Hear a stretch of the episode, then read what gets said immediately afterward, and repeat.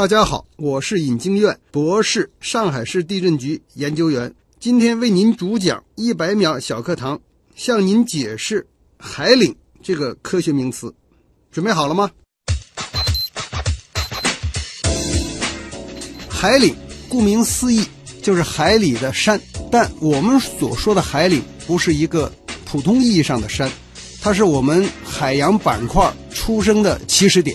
大家都知道。地幔是对流的，就由于对流，才使得我们的板块可以进行漂移。但它上升的出发点在哪？就在海岭这块。世界上著名的海岭有三个，一个是大西洋海岭，一个是太平洋海岭，还有一个是印度洋海岭。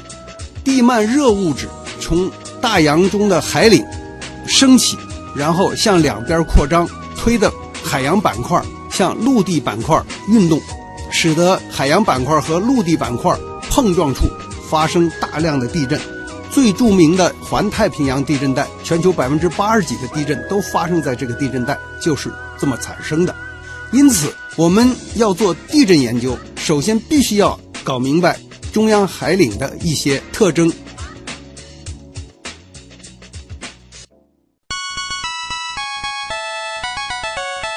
节目准备好了吗？正在将内容进行智能排列，嘉宾的情况呢？正在为您检索嘉宾的特殊喜好，不用那么详细吧？正在为您安装幽默插件，你这是在吐槽吗？正在为您更换全部文字素材，正在删除您的幽默基因，已将节目专业程度调低到百分之三十五。好了好了，马上开始节目吧。正在为您极客秀，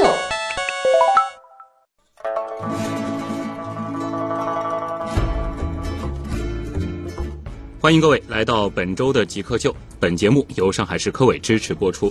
大家好，我是借助电磁波传播知识的旭东。大家好，我是借助地震波研究地球的尹经院。欢迎尹老师做客极客秀啊！介绍一下尹老师，尹老师呢是上海市地震监测中心、上海市地震防御中心、上海市地震预测中心的主任，那也是在国内非常非常有名的一位研究地震的专家。那其实今天极客秀的。主题也非常的明确，咱们就会和尹老师一起来聊聊地震。但其实从另一个角度，我们可能不仅仅会关注地震给我们造成的伤害，我们也会看一看科学家是如何看待地震，以及如何利用地震来了解地球的。我们首先先进入极速考场，先来认识一下尹金元老师是怎样一个人。极速考场。第一个问题是我们的必答题啊，呃，和我们的节目主题有关，就是不知道尹老师你是怎么定义极客的，以及自己曾经做过的最极客的事情。就极客这个词，呃，接触的都很晚啊，又没有去仔细研究过它，嗯，感觉好像是一些不走寻常路，然后很有自自己的想法，也很有能量的一些人，嗯，他的一个很明显的。标签是跟互联网也有联系。啊，我的理解就是这样。嗯，那从这个您刚刚说的这个不走寻常路这一点，你觉得你自己算极客吗？算算半个吧，因为也也做过一点，但达不到那个成绩吧。嗯，那做过的那一点，比如说哪一些会比较像您下的这个定义？我本科比如说是学工的，学学机加工的，呃，也在工厂画过一些图，嗯，做过些设计。大家也认为我还算是个比较好的工程师，嗯，但我骨子里就特别喜欢地球，嗯，所以就下了很大的决心。所以到了研究生阶段，是转到了研究地球。对对，因为地球物理嘛，嗯嗯，有“地球”两字啊。可能这个很多这个其他学科的人看来，就是说工理理工科理工科，但实际上从工跳到理，这个是一个很大的跨越，是吗？对，是的。实际上考研究生第一年考学工的时候，学过很多工科数学，嗯嗯，以为学的还可以，但结果去一考，才考了二三十分，就发现理科的这些。对这些数学、物理的要求根本不是工科，然后那点水平能达到的，嗯，全部再重新，然后对整个要下功夫，彻底认真再学一遍，然后才转到了地球物理。然后第二年再考一次，才基本达到了这个研究生录取的标准啊。然后到最后，您是毕业于法国斯特拉斯堡的地球物理学专业，拿的是博士学位。那能不能和大家先来分享一下你最后一个学历的这个论文？你当时的这个博士论文写的是什么？法语应该是 modélisation de signes p r é x 和的 séisme，是用法语写的 对，法语写的。翻成中文就是地震前兆信息的数值模拟研究。啊当时就已经是和地震强相关了。嗯对对对，因为我是硕士转到，呃，地球物理学上，到博士那就更深化了嗯。啊，博士研究的就是地震，就是地震。嗯，当时的那个研究，它主要是研究的具体的是哪一个现象，或者说它的跟我们这个可能日常相关一些的话，它的这个应用是在哪儿呢？最早的研究是研究一些地震可能引发的前兆现象，嗯，比如地震要发生前，地下水会不会发生变化？嗯，我们的电磁场会不会发生变化？包括我们的重力场会不会发生变化？一开始是研究这些东西。嗯嗯，当我呢论文是希望利用数值模拟的方式，因为地震太大，场面太大，而且地震经常不来，你想做实验很难做，所以我我就想通过数值模拟的方式来模拟一个地震，然后找出它们的关联性，看看前兆可能会有什么反应。嗯，当然，这个模拟它最后和这个实际情况，这个我们说它能够多大程度的反映这个实际情况，这个取决于我们之前有多少的这个参数。对，实际上是很难，因为地球太大，尤其当时的计算条件，嗯，也和现在不一样，啊就很难做到一个非常完善的模拟。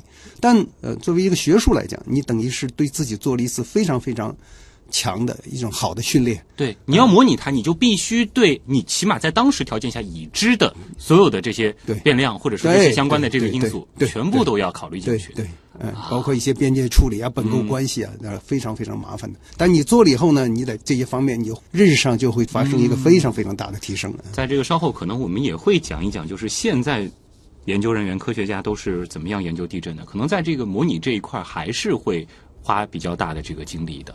现在还在做，而现在做的当然比我们那会儿要强得多了。考虑到现在有这个超级计算机了，我们的计算能力大大提升了。我们包括就是说监测技术，我们对于地球的这个认识也更加深入了。对对对对，但是它依然是一个非常非常复杂，或者说是极其复杂的一个模型，非常难的嗯一个、一个一件事。嗯要给极客这个群体来代言，呃，因为尹老师是研究地震的，是做这个地球物理的，那能不能就是在地球上啊，找一个特征，或者是地球的某一个部分，或者说是它的某一种现象，呃，你觉得什么适合做极客的一个代言？非常非常难的一个话题，尤其要结合地震来讲这个事，嗯能不能我们把震源点作为一个极客的一个它的一个特征？我为什么会这么想呢？嗯因为震源是它肯定有很多东西输进去了，但输了什么些什么东西我们不知道，我们只知道说地球啊一个地方发生红肿了或者硬化了，对，然后这个地方就会聚集很多东西，但聚集什么东西我们也不说的不是很清楚。嗯。就像我们这个极客可能这么一些人，我在想有这么一些人，我们一开始可能发现他们默默无闻，嗯，但突然这些人某一天，比如说乔布斯，对，突然有一天他就迸发出一个超能量出来，他对于这个社会对，颠覆性的改变，然后就会轰动，产生一个老大的社会轰动。啊。但地震嘛，当然产生一个地球轰动。您哦。说到“震源点”这个词的时候，真的忽然之间，我脑袋当中就假想了，这个全人类如果说组成了一个社会的这个地壳的话，这些极客其实就是一个一个在社会当中激起巨大涟漪的震哎，源点。对对对对，您曾经经历过地震吗？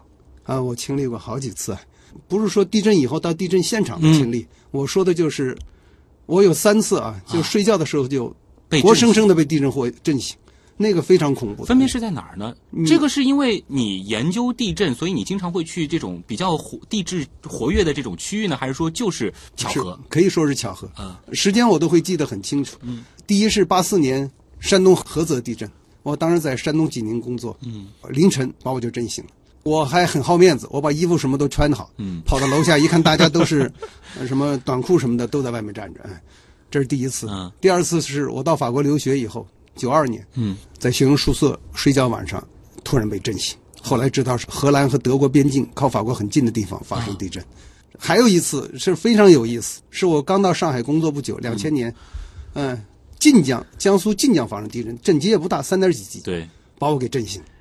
还有一次就是我，呃，应该是九零年，九零年在青海，青海祁连县做地震考察，然后返回兰州，在西宁火车站，突然青海共和发生地震，当时整个火车站剧烈摇动，把所有的人都吓得跑出了车站。这次是非常你非常恐怖醒着的时候，等于说你是完全经历了这个完全经历地震的前到后的过程。震第一个 P 波道，一个小镇到最后 S 波道，使得房屋剧烈晃动。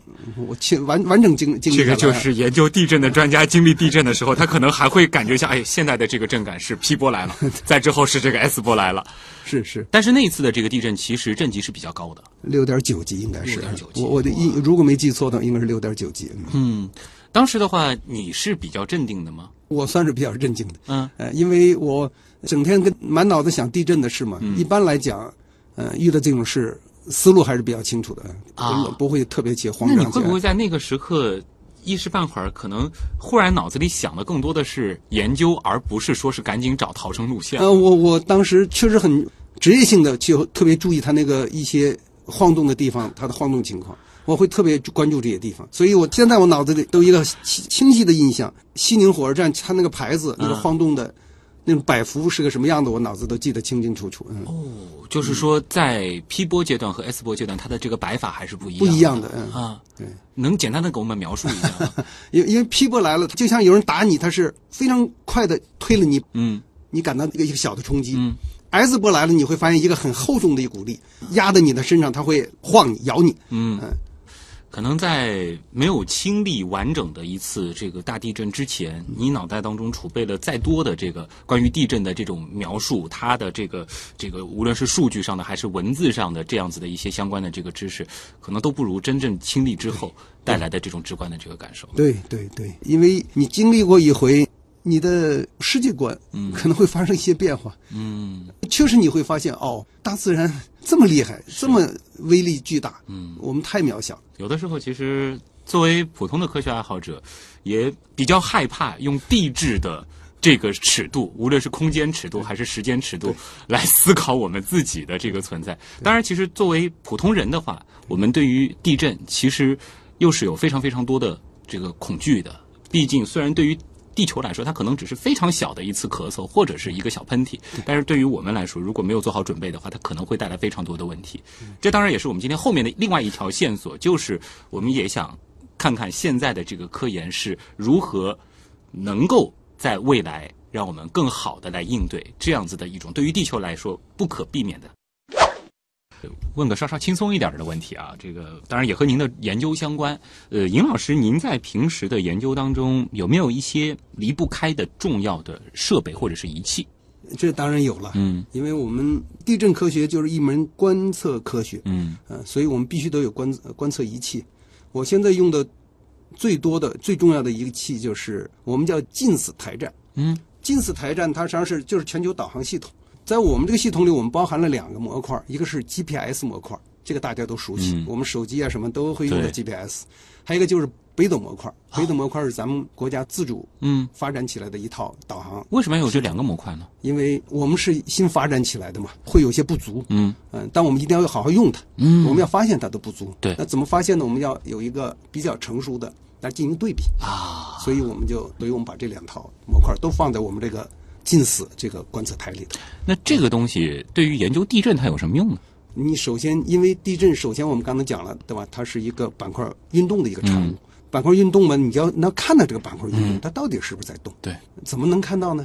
最简单的方式，我们就做一个大地测量学，就是近似，它就是做这个的，它的精度能到毫米级，所以你一些微小的变化，地壳我们都能把它给看到。可不可以这样理解？就是说，您刚刚提到的这个近似这样子的这个台站，它必须是在大地上打出不同的点，那当然了，因为然后每一个点发生了一些微小的这个位移，因为 GPS 它的这个定位是非常非常非常精确，或者说我们北斗的这个定位，它是只要它发生一点点的这个位移对对，我们就可以记录下来。对对是这样的，是的。啊呃但因为一个点，嗯因为板块是个很大的东西，对，我只搞一个点，你可能不能很好的全面的看到这嗯个板块到底是怎么运动，因为板块它可能是旋转的。嗯，如果只是一个点，你以为它的平移，对你，要是点多了以后，你才能看出它到底是一个。是所以我们要建很多很多的点。这个是不是说更多的我们是看它在这个平面的这种运动，然后再结合地震仪，它可能看的是这个垂直方向的这个运动。不，从地壳运动来讲呢，啊我们一个近似点，我们监测下来是有三个方向的嗯变化都能看到，嗯，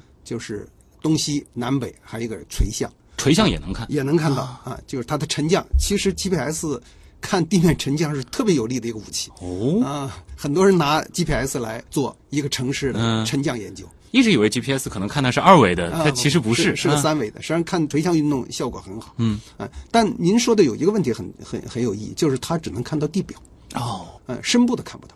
所以呢，深部的一些情况，我们还得利用另另外的仪器。这个的话，可能也离不开前面提到的像是地震仪这样的这个设备了。好，问题的关键是您刚才说到的这个近似站这样子一个站，大约是要多少的成本才能建起来？呃，买仪器，然后一些必备的软件配上去，大概二十万块钱一个一个站点。哦，这也不大不小的一个数哎，字啊。对对对，是，当然不大不小，对。对于我们的问题来说挺合适的，因为我们接下来想问您，一年的收入大约能建几个这样的站？我 一年的收入大概就建一个吧，建一个多一点，可能就建一个吧。哇，这个的话，回到您的这个身份的话，这可能也从一个侧面反映出来，呃，如果是搞地震研究，听上去是非常高大上的，而且您的这个其实，在这个领域也非常的权威了，呃，它匹配的这个收入，也就是一个比较普通的这个研究人员或者说是大学教授这样子的一个水准。对。说，如果我们极客秀可以帮您实现一个，甚至是可以超越物理规律的愿望，我们曾经成功的把嘉宾送出了太阳系，也有一些回到了恐龙时代。您愿意实现一个什么样的愿望？我我最希望的就是能到南极的极点上去看一看。哦，我开始在想，您是不是愿意去地核看一看，去极点看一看？其实还是想从更多的视角来感受一下这个地球。对对，嗯，因为到了极点以后，你突然会发现很多仪器在那都不对了。嗯，我我想看看这些现象。这个愿望，我觉得比起送出太阳系，可能实现的多啊。希望随着我们节目的这个发展，有机会真的把您送到那儿去看一看。极客高科学。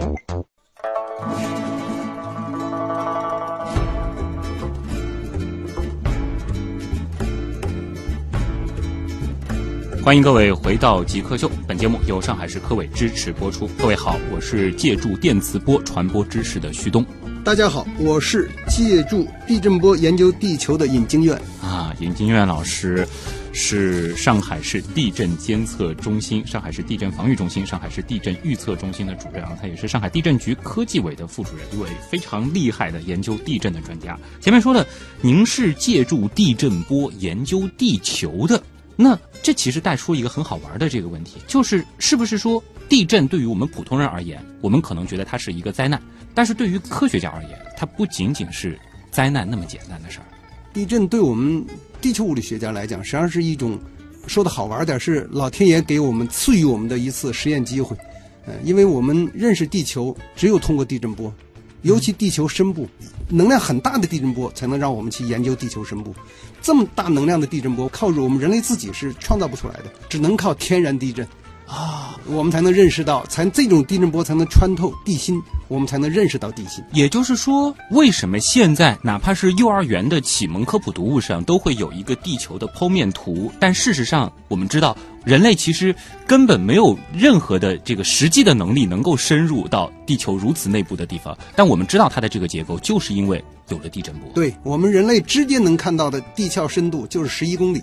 当年的苏联，嗯、打了一口井，打到了十一公里，这是我们人类看到地球食物最深的深度。也仅仅是在地壳的范围。对对，十一公里连地壳都没打透。嗯，但我们为什么还知道什么地幔地核知道这些东西？是因为我们通过地震波的一些震相，我们繁衍出了这块是这么一个状况。因为有了地震波给我们带来的这样子的一个契机，所以我们对于地心的这个认识就不再是科幻，不再是幻想，不再是假说，而是我们能够明确的知道它是有这样的一个对圈层的结构。对，可以这么说，如果没有大的天然地震，嗯我们对地球的认识是达不到现在这个程度的。我们无法认识到地球深部是什么样子。对，在海底的这种探测当中，好歹现在可能是有这个深潜器，以及在海面我们可以用这个声呐，但是对于地球内部的这个探测，我们自己没有办法去造一个类似于地球的这种声呐，只能靠地震。因为我们有蛟龙号可以潜到海底，嗯但我们没有一个什么龙号可以潜到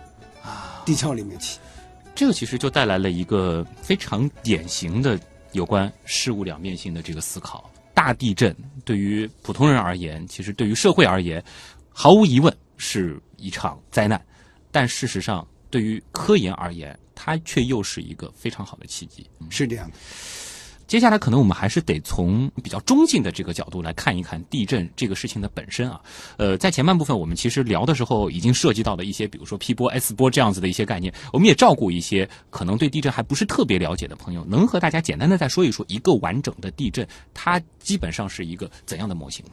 一个完整的地震啊，我的理解应该是这么一个过程，这么一个周期，或者说，嗯，首先板块运动，嗯，我们前面说过的，有运动就有碰撞，嗯碰撞以后，在碰撞的一些地方就会发生应力集中，嗯应力积累，积累到一定的程度，这个地方要破裂，应力就要释放出来，能量或者说能量释放出来，能量释放出来就要产生地震波，地震波晃动我们的房子，产生次生灾害，嗯造成人员伤亡，这就是一个地震的完整过程。嗯。那如果说是单就这个体验上而言，或者说是这个比较细致的某个点，我们去观察一次地震的话，刚才其实您举了您的那次亲身经历，这个也非常的这个形象，能和大家再展开一些吗？就比如说这个 P 波和 S 波，它为什么会分成这两个阶段呢？是这样的，我们都知道固体里的波它都有两个振动方向，嗯一个是沿着地震波走的方向来回震动的，我们管这个波叫重波，或者也叫 P 波。P 波是英文了啊，primary 就是先到的波。嗯还有一个呢，就是跟这个传播方向垂直的晃动的波，我们叫 S 波。S 波实际上英文就是 second，就是 second wave，就是第二道的波啊。二其实是可以也理解为先波和二波。哎对对，可以对这个波呢，它的传播速度慢，嗯所以我们一个地震发生以后，我们先感受到的呢，在一定距离以后，肯定是先感受到了 P 波。嗯但 P 波有一个特点，它传播的能量小啊，所以它一般不引起建筑的破坏。嗯而呢，S 波它虽然传播的慢，但大部分能量都在 S 波里嗯啊。啊，它引起了我们的建筑的一些破坏。嗯，为什么要在这里让尹老师和大家再来解释一下这个 P 波和 S 波之间的关系？这个其实就带来了一个关于地震预测的这个概念。我们现在其实，在发生一些这个地震的时候，我们往往会看到，就是说某某地方提前监测到了这样子的一次地震，然后我们有了这个几十秒钟的一个响应，然后呢，其实把这样子的一个预警的信息发布出去了。但是呢，有些朋友其实会混淆这样子的一个短时的预报和一个长期的这个地震预测的区别。这里可能得让尹老师再和大家科普一下。您刚才讲的一个话题呢，实际上是你用到了一个词是非常对的，解释预警。嗯我们利用 P 波先到又不产生破坏，到 S 波后到要产生破坏这么一个时间差，我们提出这么一个预警。嗯，因为 P 波到了以后，我们感受到了，我们知道后面可能会有大的破坏要来，但还有些时间，嗯这样我们利用这点时间赶紧发出预警，让关掉煤气，关掉大的电器设备，嗯呃然后人能跑出就跑出，这叫预警。对，预测、预报是另外一个概念。地震预测是科学家根据这一个区域很多前兆现象，对这个区域可能要发生的破坏性地震做出一个说明，这是科学家的行为。嗯，而预报又不一样，预报是根据这些科学家做出的预测，由政府部门做出一个行政决定，我们这个要不要发布，要不要采取一些什么样的措施，呃，或者一个什么样的措施，这叫预报。哇，一字之差，预警、预测、预报是完完全不同的概念，完全三个不同的概念。可不可以这样理解？就是预测它是一个概率性的事件，然后预警呢，它其实当这个发布的时候，因为我们是监测到了这个 P 波，那之后之后的这个 S 波是必然会来的。而预报这个事情呢，其实就比较难做了。对，我觉得如果大家要理解这个事情呢，这样理解最最最好理解。嗯预测是科学家的事，嗯由科学家来完成这项工作；预报是行政部门的事，由政府部门来要完成这项工作。嗯，预警可能是一个一个系统一个一个企业和政府的一个系统运作。嗯，提到预测的话，其实近几年大家一直能够看到一些这个媒体上啊，就是说某某科学家认为，比如说在这个美国的洛杉矶，可能在近一百年内会发生一次多大多大的这个地震。这个其实就是科学家做的事情对，他可能是根据这个地球的这种结构，在这个地方这个应力什么这种蓄积的量级什么的，然后来推算它之后会发生。所以它这个是一个数学上的或者是一个概率上的科。学性的行为，科学性的。业内啊，把预测分成长、中、短、临。一般老百姓一讲到预预测，他会关注的是短临，对就说，呃比如说这个礼拜要地震，或者说明天要地震，你要告诉我，就像气象预报一样。但实际上，现在我们能做到的科学家做的比较好的是长期预测啊、就像您刚刚讲的，嗯、就是说这个地方五十年它会发生一个什么样的破坏性地震，一百、年会发生一个什么样的破坏性地震。大家千万不要以为这个不重要，这个非常非常重要，因为我们的城市它是立法的，立法是什么呢？它是我们这个按几度设防，而这个几度设防，其中一个最重要的参数就是这种长期预测。是这个类比一下气象，我觉得比较有意思。气象比较怕的是中长期的这种预报，对对而地震的话，相对来说能够做得比较准确的是这样子的一个长时间尺度的。很多人会这么说，但实际上你在我们业内呢，要认真的去讨论这个问题，它也有很大的不同。嗯，因为气象的预报，我们说它长期预报为什么难，对吧？比如说它报三天就很难，嗯，七天就更不要说了。对，它是什么一个概念呢？是我今天要报七天以后这一天它会发生什么情况。而我们地震说的长期预报是说，比如说我这说这一百年，我们上海是一百年，嗯，发生一个五级地震的概率是多少多少？是指这一百年之内你哪，一天着发了？不是说一百年 之内的具体的几月几号会发？对对对，是这一百年内你只要哪一天一发，就说明我这个预测就是准确的。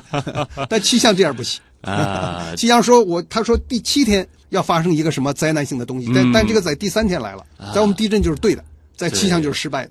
最开始的时候，其实有一个问题，尹老师呢是说到了自己最早是学工的啊，在您的这个履历当中，其实有一个非常亮眼的，怎么说亮眼？这个可能打个引号。您曾经是山东推土机总厂的一位技术处的助理工程师，对的这个是有一个工学背景的。对后来呢，又走进了地球物理专业。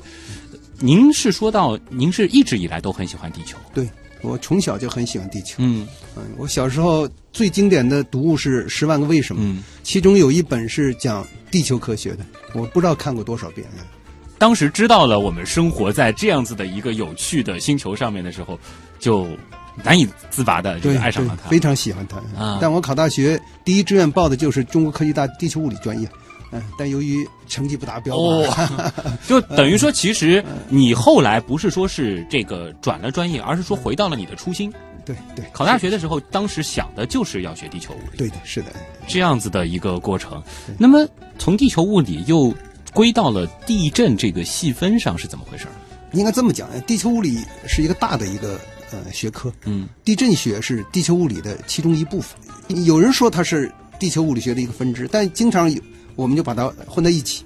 有时候我们会说我是地震学家，有时候地球物理学家，好像觉得也是一回事。这两个呃当然是有区别的，实际上是有区别的，还是会有一些这个具体的这个但，但因为地球物理呢，它是有发展的有很多契机，对吧？因为我们知道找石油、嗯，找煤矿，对，我们都要通过物探的手段。所谓的物探的手段就是嗯地球物理手段。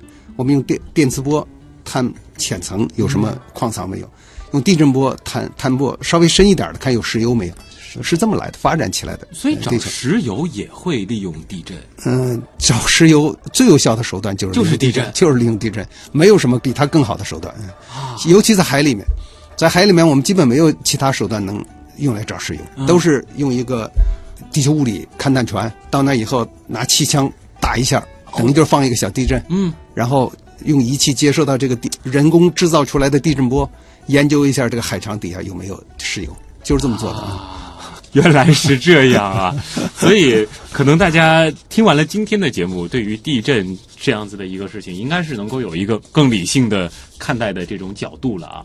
那能再和大家说一下，就是在现如今，您研究地震更主要会利用哪些方法？您前面其实是说到了，您可能会更多的借助卫星来进行地震方面的研究。最近这些年吧，嗯、我用的最多的就是卫星来做一些大的讲就是地球物理场的观测的一些东西啊，因为地球物理场你观测嘛，它跟地震总会有一些千丝万缕的联系啊。为什么会想到用卫星来做呢？因为地面上的定点观测啊，有很多个麻烦。嗯你首先是点观测，很难形成场。对，而建一个台，我们建一个地震台，那个成本是相当相当高，而且要养人，一个台可能几百万，要搞像我们的佘山台、崇明台，这个费用相当高，而且它还还有一个很大的问题，呃，地震往往发生在一些无人烟的地方，我们的西部生活条件很差，有些地方路都不通，嗯、你没法建台，没有建台，那我们就失去了很多实验的。我我刚才说过，对吧？一次大的地震就是老天爷赐给我们的一次实验机会。那往往在这些断裂带附近呃这些地方就是对我们又不能嗯建台，结果你地震发生了，可能我们就失去了很多的这种实验机会。是可是卫星它不受限制，呃，卫星你在哪儿我都可以，对嗯吧？甚至不受国界的影响，对吧？你哪怕亚美尼亚，你对吧？俄罗斯你发生个地震，我可能也能收集到很多信息来进行研究。在我们普通人的这个感受当中，前面您说到，您在比如说地球上打了一个一个非常精确定位的这种钉子啊，这样子的站，呃，是可以借助卫星来看它的一些这种具体的小的位移。对这个我们能理解。那么单单借助天眼。来观测地球的话，因为我们会觉得地震它是一个在地壳上，或者说是在这个地球的这个固体地方它发生的这种震动，对，它如何通过卫星？因为我们知道卫星它观测地球可能通常是借助像电磁波这样的这个手段，怎么来看地震和它的这种相关？这个可能就牵扯到一个综合手段的问题，对吧？因为我刚才实际上是说到了一个 GPS，但其实我们还可以用红外。我们想一个地震发生，它可能是断层在发生错动，嗯，发生错动以后，深部的一些气体可能就会溢出，溢出以后呢，你这个这块的波谱就会发，你这个地方热热热就发生变化啊，那我们的红外卫星可能就能看到它，嗯，对吧？这也是一种可能性。还有你地壳运动，我们不不一定光用这个 GPS，我们还可以用音萨，嗯，就是用用萨卫星，萨卫星我们用两两幅萨卫星的图片，我们做个查分，这块的地形变的情况发生变化的情况，我们也能看出来。嗯，所以就是通过这种多多手段的综合手段卫星，我们可能能看到一哪些，怕是可见光，嗯对在同一个地区，两张照片正前正后，它也是有一个明显的这个对比的。对我们就就观测的足够的细致，这对灾害评估、对那个灾害救援非常非常有帮助。就您刚才说的这个，对吧？因为我一个地方发生地震以后，我们往往不知道损坏情况到底怎么样嗯子。我们拿两幅可见光的卫星照片一一对比，我们就会发现哦，这块房屋可能开裂了、塌了。哎，我们马上知道哦，部队要往这块儿派。这下明白了。空地结合吧，这个呃，当然地面不是说有了空间，地面就不需要了，嗯，但互相补充，这个很重要。这个是从空间上对地震的这个研究，是不是说还有的时候会有这种时间上对于地震的这种研究？这当然要有了，因为就就包括 GPS 观测，这个是就是实际上就是最重要的一个时间。我尤其我们上海，大家都知道，上海是一个很稳定的一个地地壳，运动量很小。你想看它的运动就，就不像你到云南那个地方去看，对吧？它一年可能运动都是十好几个毫米，对吧？嗯你能看得很清楚。我们这可能一年就是一个毫米，那你就这就靠一个呃资料积累了。嗯、呃，你可能不是一年两年，你可能可能我们要积累积累十年的资料，我们就能看出我们上海这个地区。所以地震研究呢，它是一个大尺度、空间大尺度、时间上一个非常长的一个工作，一定得有耐心，对，对对，耐得住寂寞。而且可以想象，其实是研究的这个大部分时间是在处理非常非常多的数据，对，是这样的。各种各样庞杂的这个数据，你们要找出这个中间的这种关联性。对对对，要看出一些变化。嗯，而且有的时候可以想象，可能很多的这个数据之间的这个区别，就是小数点后好几位。是是，尤其我们提到的 GPS 在上海这个地区，那可能就是小数点后的一些位数上的研究，就是、可能你们还得再刨除一些这种，比如说周围开了过一辆车啊，对对对对吹了个什么风之类的对对我们种这干扰，对吧？啊这些都要去掉的。嗯。非常有意思啊！这里是正在播出当中的极客秀，今天做客我们节目的极客尹金院老师呢，来自上海地震局啊。我们先进一段广告，广告之后我们要把更多的时间留给网友，看看问题来了都有哪些关于地震的精彩问题。问题来了，问题来了，问题来了，尹老师，第一个问题来自网友有生之年不死之前啊，他说，建筑抗震等级、抗震设防烈度、地震震级这三者之间有什么区别和联系？同时，他还提到了这个房屋结构，估计这位朋友可能想买房啊。他说，砖结构、混凝土结构、钢结构哪种结构抗震能力最佳？其实建筑抗震等级与抗震设防烈度基本是一个东西。哦，啊，因为我们的建筑抗震等级就是根据抗震设防烈度来定的。嗯，但地震等级呢，它呢跟这个抗震设防烈度是有关系的。因为我们一个地区，比如我们上海地区，我们是比如七度设防，啊，我们这个设防烈度是根据我们这块可能发生最大地震的等级来定的。嗯但呢，地震等级和抗震设防烈度又不是一个非常非常直接的关系，对吧？因为地震震级，比如说云南经常发生八级地震，可能跟我们上海就没有任何关系。所以我们在讲的一个地震震级，一一定要讲我们当地可能发生地震的地震震级，对，这才有关系。这个是一定要结合这个地理位置来看的一件事情啊。对对呃，所以可能在比如说地震多发地区，它是这个七级和在上海的这个七级，这完全是不同的这个概嗯，念。应应该是不太一样的，嗯因为它还牵扯到一些经济啊、呃人口密度啊各各种各样的考虑。那具体到这个结构呢，我猜是不是钢结构抗震能力最佳？嗯，大致的讲，钢结构的肯定是最结实的，嗯然后钢混结构第二，然后砖结构最差。啊，嗯这个是不是考虑到就是说地震对于建筑物它是如何破坏的？从这个角度能够反映出哪一种最安全？嗯，因为我刚才说了，地震造成人员伤亡主要是建筑物倒塌，嗯。建筑所以倒塌是因为我刚才讲了是 S 波，S 波是横波，就是它是这样晃的，横着晃，横着晃就是一个剪切力。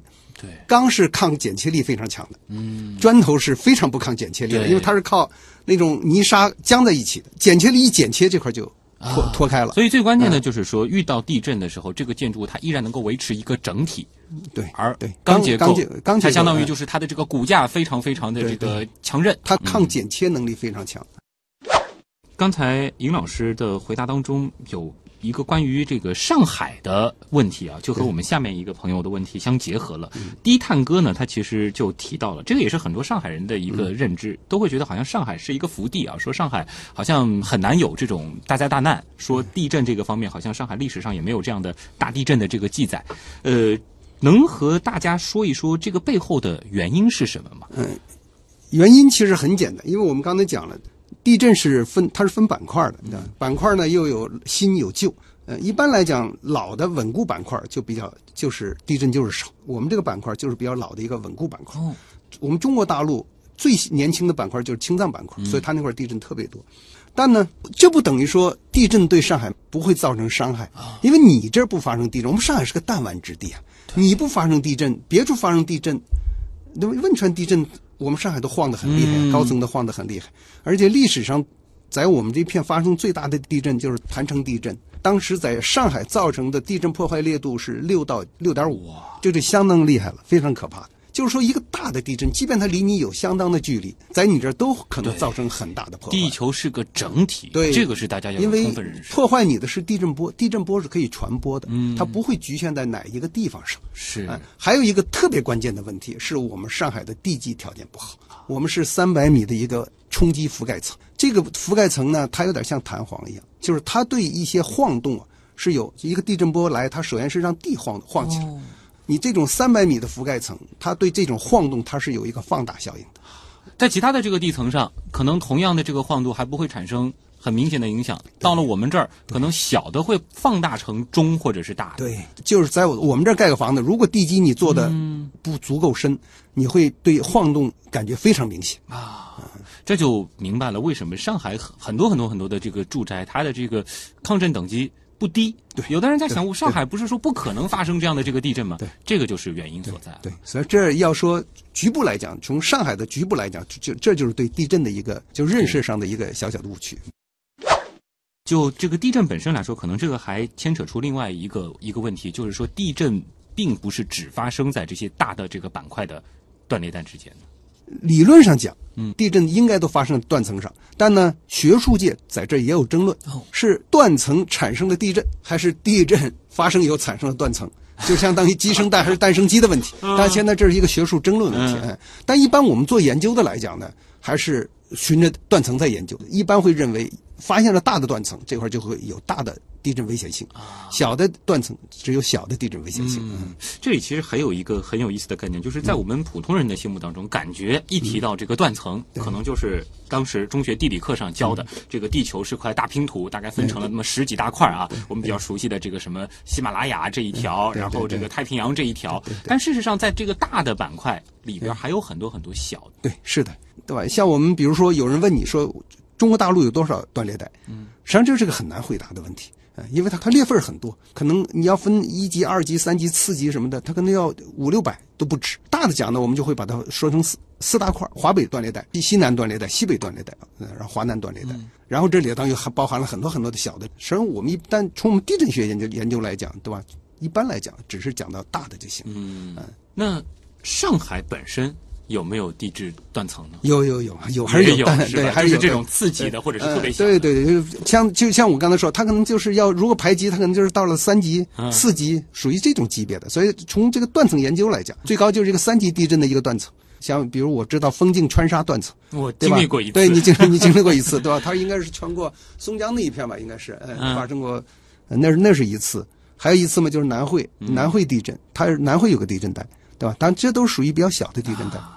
这个的话，大家也放心啊，就是说，只是说从科学的层面告诉大家，我们的确是有地质断层的，但是这个是非常刺激的，它产生不了大的，这个是结构本身决定的。对对嗯对。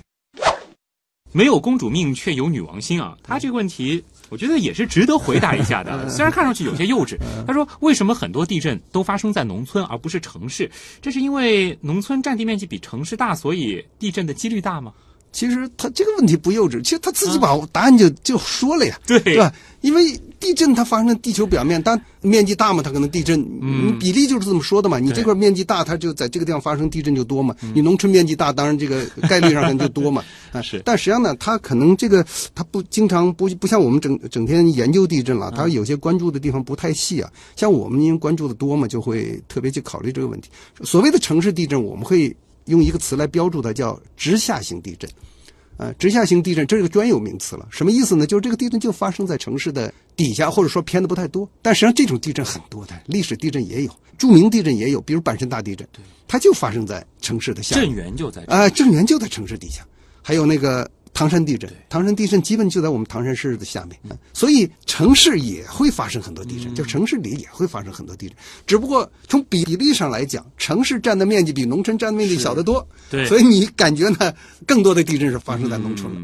但是如果说你单单把每一个这个农村对。也标注成一个具体的这个点来看，而不是把所有的这个农村作为一个整体来看的话，其实就单个点来说，只要你是在类似的这种断裂带上，或者说是这样子的这种构造上，它发生的这个地震的这个几率还是相对来说是差不多。其实差实际上是还有一个，要我说最典型的一个地震，其实，呃，汶川地震就是发生在城市底下，只是那个城市太小，对吧？北汶川、北川，你觉得它是个很小的城市，但实际上也是城市，是，对吧？所以会造成这么惨重的伤亡。嗯回到之前，其实有一个问题，有一小部分没有提啊，就是说，比如说您是在上海这样子的一座大城市，而且是一座相对来说不太容易发生地震的城市做地震研究，这个的话是会有一些困难吗？或者说是有一些局限吗？实际上是有很大困难，这个实际上也是个矛盾。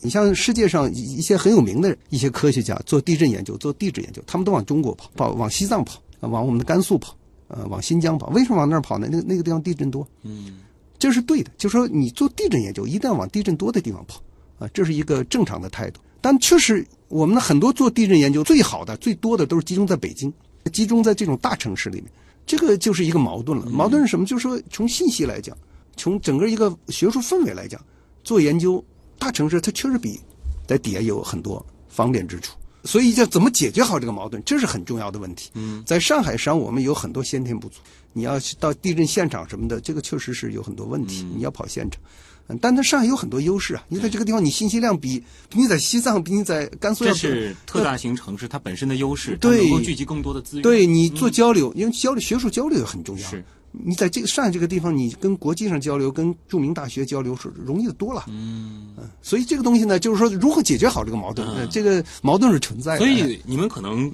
做这个研究的时候，包括可能带学生什么的，也是需要，就是说两头兼顾。对现场也要去，对到这个比较偏远的，但是地震会比较容易多发的这个地方，也是一定要去，但是又离不开像上海这样的城市作为一个基地。做得好的方式，我觉得应该是还是要在一些呃学术氛围、那科研环境好的地方立足，但呢要经常创造条件往嗯现场跑。嗯呃，我思故人的这个问题，从事地震研究是怎样一种体验？我觉得这个问题一定要问，为什么呢？因为这让我感慨，就是说，像前面几年，尤其是我记得我自己刚刚开始工作的那几年，中国是接二连三发生了好几次影响力比较大的这个地震。每一次发生的时候，我都能在网网上看到一些，我姑且叫他们键盘侠吧，他们会说这个地震局的这些专家都在干什么？对对尹金月老师现在坐在我面前，其实可能当时他们说的这些地震局的专家当中，就会包括像您这样的也包括我，包括他们幻想当中的你们的工作，可能就是天天对着一些数据，然后一杯茶一张报纸，感觉好像研究了很多，但却没有这个有一些这个实质性的这个进展呢。这个能和大家来来说一说吗？我觉得今天这个机会是希望让您来和大家分享一下。可以说一说，我觉得应该说一下，因为大家对地震系统这些工作人员有一些呃看法嘛，我觉得也很正常，因为确实不了解嘛，确实由由于地震又是这么难的一个问题，呃做了这么多年又没有取得什么突破，其实从我们自己来讲也很内疚，真的也很内疚。这个不光是我们这一代人的问题了，我们是上一代，我觉得他们很优秀的一些人，他们都都有这种这种感觉，对吧？我知道我的前辈、我的老师都跟我讲过他。但我要讲的就是说，确实地震是一个很特殊的一个学科，呃有有志的人还是很多的。确实，其实收入也不高，对吧？这个也也很清贫，但确实他们做的很多工作呢，不不容易被社会认认可。为什么呢？因为这些工作就是一个常年观察积累的一个工作，它不是一种轰轰烈烈的，整天在台上可以。比比如真人秀这种，对吧？很快我有点东西，我马上可以展示出来。是它是他是做不到的，因为一个地震周期，大家一定要有概念。一个就包括像在南北地震带这种地方，这种地震多发的地方，它的一个地震周期至少也是五十年，一个大的地震。呃在咱们上海这个地方的话，我们华北这个地方，可能一个地震周期就是上百年，甚至两百年。你不研究又不行，研究你的这这么长的时间，可能就是一整天就得盯着那些数据在那看着，那可能取得不了什么实质性的东西，但你必须要得盯着。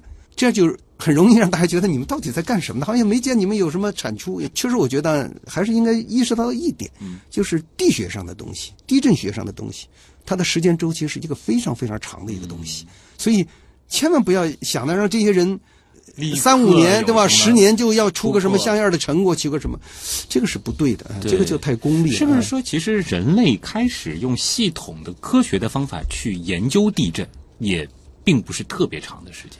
全世界，我想我看到的对地震有一个开始有一个清晰的记录，比如一个牧师，他很快对一个地震，他拿笔把它给记录下来。嗯这个大概就是到现在也不会超过过两百年。我们我们中国就更晚了，嗯我们中国崇礼三邦他们搞第一个地震台，然后到最终系统的研究地震这个发生的情况。嗯他那个当然早一点，大概有一百年了，一百年多一些。嗯嗯，到然后到我们系统的研究地震发生这种预报的情况，最多就是四十年。嗯，所以严格的讲，连一个像样的地震周期都没有都没有完成，你让这个实际上是很难的，真的这个和气象的这个局限性很像，我们 系统的开始做这个气象的这个观测。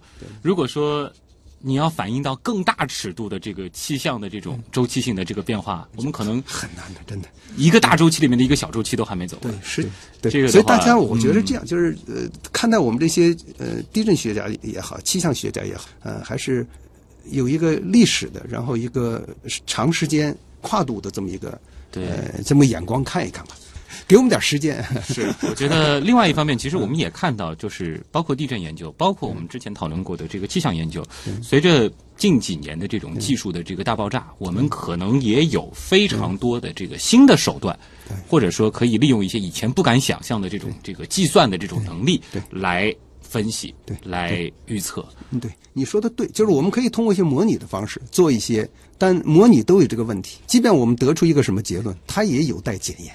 对如果实践不发生，你这个还是很难把它作为一个而且对于科学来说，我们检验应验了一次还不行，还不行我们得经过反复反复的检验，我们才能说我们的这个预测是如何如何的。所以真的还是需要时间，也是希望大家能够理解啊。呃，不过我相信今天。听了尹金院老师的这期极客秀，大家应该以后面对地震也好，面对地震工作者也好，应该都会有更多的理性的理解了。感谢尹老师做客极客秀，谢谢您。谢谢谢谢。